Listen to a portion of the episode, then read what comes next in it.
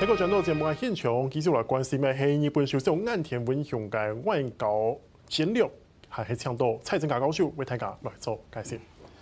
刚才看了南韩，现在我们来看啊，南韩的邻居日本。日本对，日本首相岸田文雄最近也是很忙啊。对，好，前一阵子出访这个非洲，回来新加坡。嗯。然后接下来接着要去访问南韩，然后南韩之后又是 G7 峰会，哦，刚好在广广岛举行。嗯，那我们先从老师，我们先从非洲来看好了。为什么日本会这么重视非洲？这跟呃最近这个美国的印太战略有关系吗？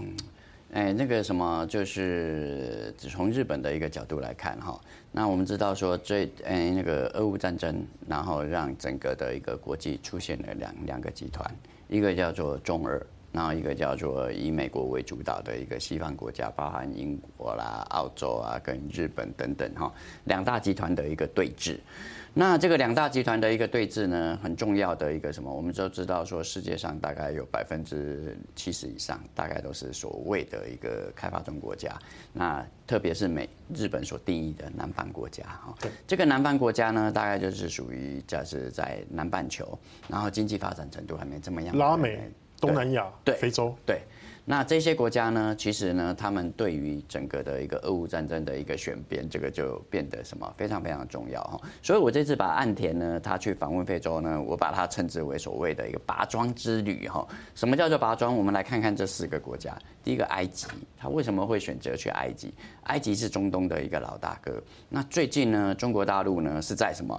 哎，不是在调和沙乌地阿拉伯跟谁？跟伊朗之间啊，两个国家不是什么？两个国家不建交了吗？对不对？那他去埃及，哎呀，我听听埃及老大哥的一个什么？这个中东这个老大哥的一个看法，所以我觉得这个是他的一个很重要了哈。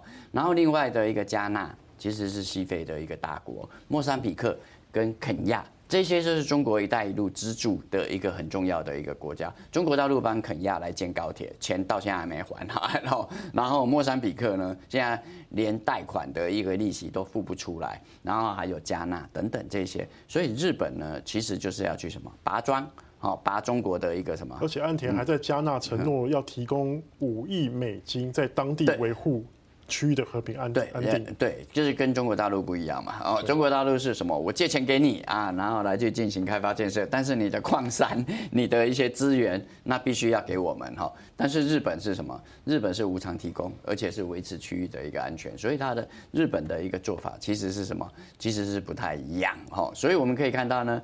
在国家那么多，南方国家那么多，他会选择这四个国家，其实都有他背后的一个什么政治上的一个思考，跟战略上的一个什么，跟战略上的一个意涵。所以第一个就是什么，就是降低中国大陆在什么，在整个的一个国际的影响力。第二个呢，就是什么？就是要来对去对抗“一带一路”，特别是“一带一路”遭受到什么很重大的一个损失的一个国家，日本开始进来了哈。那可能之后，我觉得日本也会用它的一个 ODA 的一个方式来去援助这样子这些的一个国家。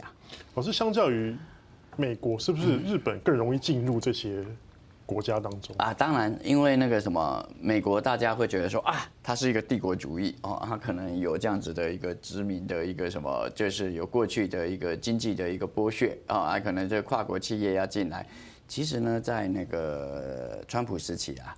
那个美国也有对非洲执行的一个所谓的一个美元哦，也是一个援助的一个计划，但是呢，效果非常的一个不好哈，那整个成效也没有达到他想要的一个目的。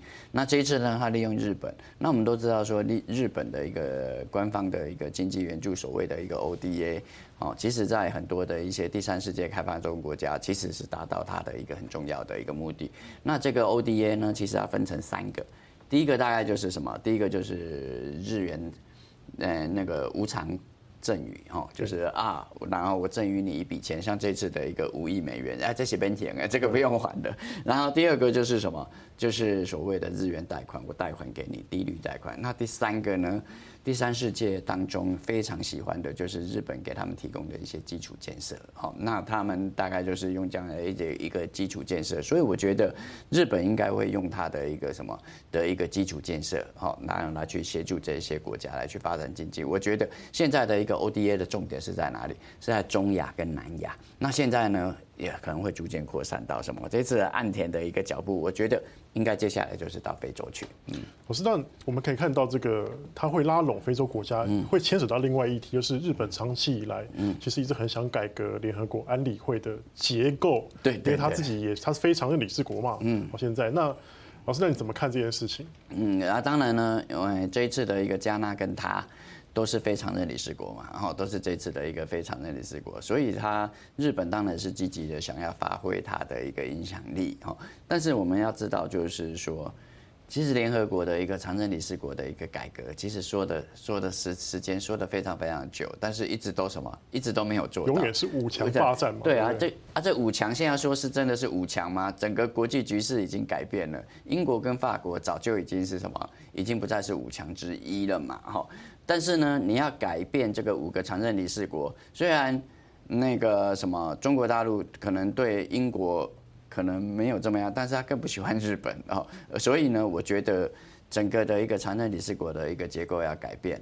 哎，俄罗斯跟中国大陆的一个态度变得什么？变得非常的一个重要，因为你要把日本、德国拉进来，嗯，中国大陆当然也想把他们的一个集团的一个国家把它给拉进来，所以这个没完没了，你知道吗？所以我觉得要改变这个，其实并没有那么样的一个容易。但是呢，我觉得这次很重要的就是什么？岸田来去这些南方国家，有一个很重要的就是什么？就是 G7，也就是说这这一次的一个五月底在。日本举行的一个那个 G7 的一个重头戏哈，那个七大工业国，那这次在日本举行，那日本身为的一个地主国，他也希望利用这样子的七大工业国，然后来发挥什么？发挥日本在国际间的一个能见度跟影响力。所以你有没有注意到，就是岸田呢，为了要什么？为了要这个 G7，他去访问了非常非常多的一个国家，而且来进行所谓的一个串联，那包含呢，当然。就是还有他的一个什么五月七号跟八月八号的一个重头戏，韩国真的很很忙哎，才刚可能今天才要回日本，然后后天就要继续去。对，有人说他比黄金周的一个什么还要忙哦，因为他的一个整个的一个行程其实是是非常紧凑。但是让我比较惊讶的就是日韩之间的一个穿梭外交，其实变得什么变得非常非常的一个密集。你看那个尹锡悦才。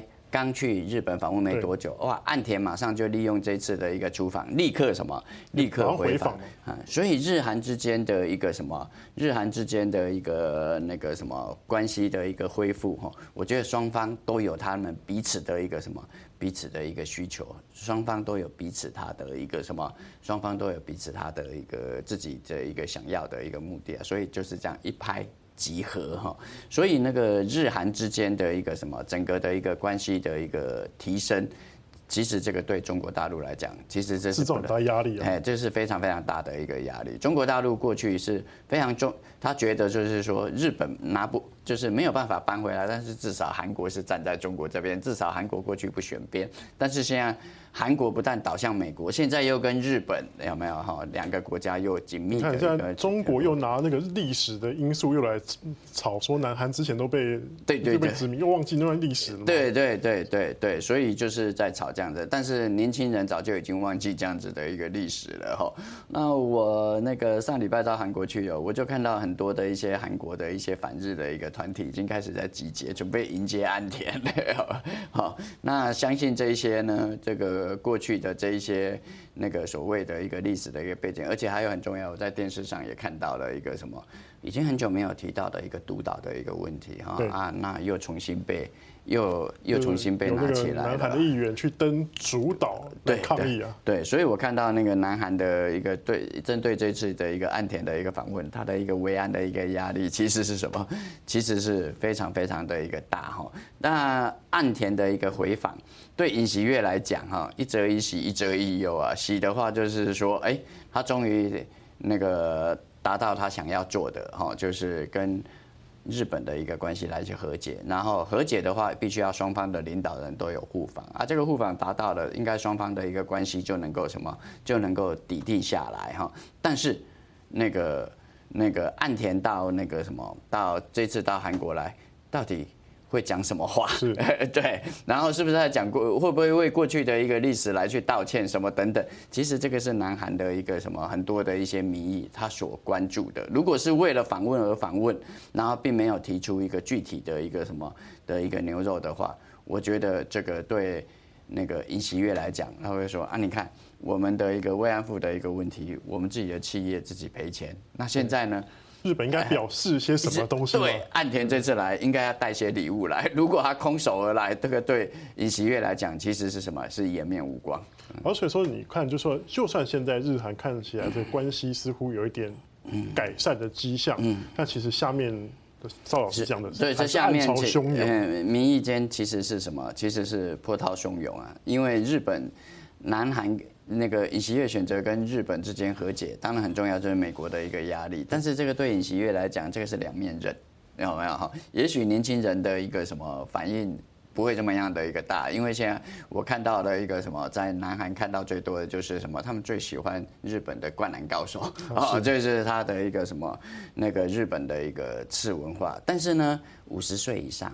其实还是，还是忘记那个历史的情节，对，对，但是五十岁以上，其实对日本还是什么，还是非常非常的一个反感。这个就是一个南韩国内的一个世代的一个什么世代的一个落差。那这个世代落差怎么样去弥合，怎么样来去弥补？我觉得这是尹喜悦的一个什么的一个很重要的一个功课。所以不只是说在这个官方交流上，吼，日韩要恢复，嗯，可能连对于他对内的民心的安抚，尹喜悦也是要去做的。对，毕竟他现在的一个民意支持度其实并没有这么样的一个高，哈，他跟。岸田来比哈啊，岸田现在的民意支持度已经恢复了哈，现在大概已经又恢复到六成左右哈，所以他是非常的一个有底气。但是呢，尹锡悦还在三成徘徊。之前呢，到在去到美国啊，可能民意稍微稍微有一点有一点拉起来啊。如果这一次的一个什么，这一次的一个岸田。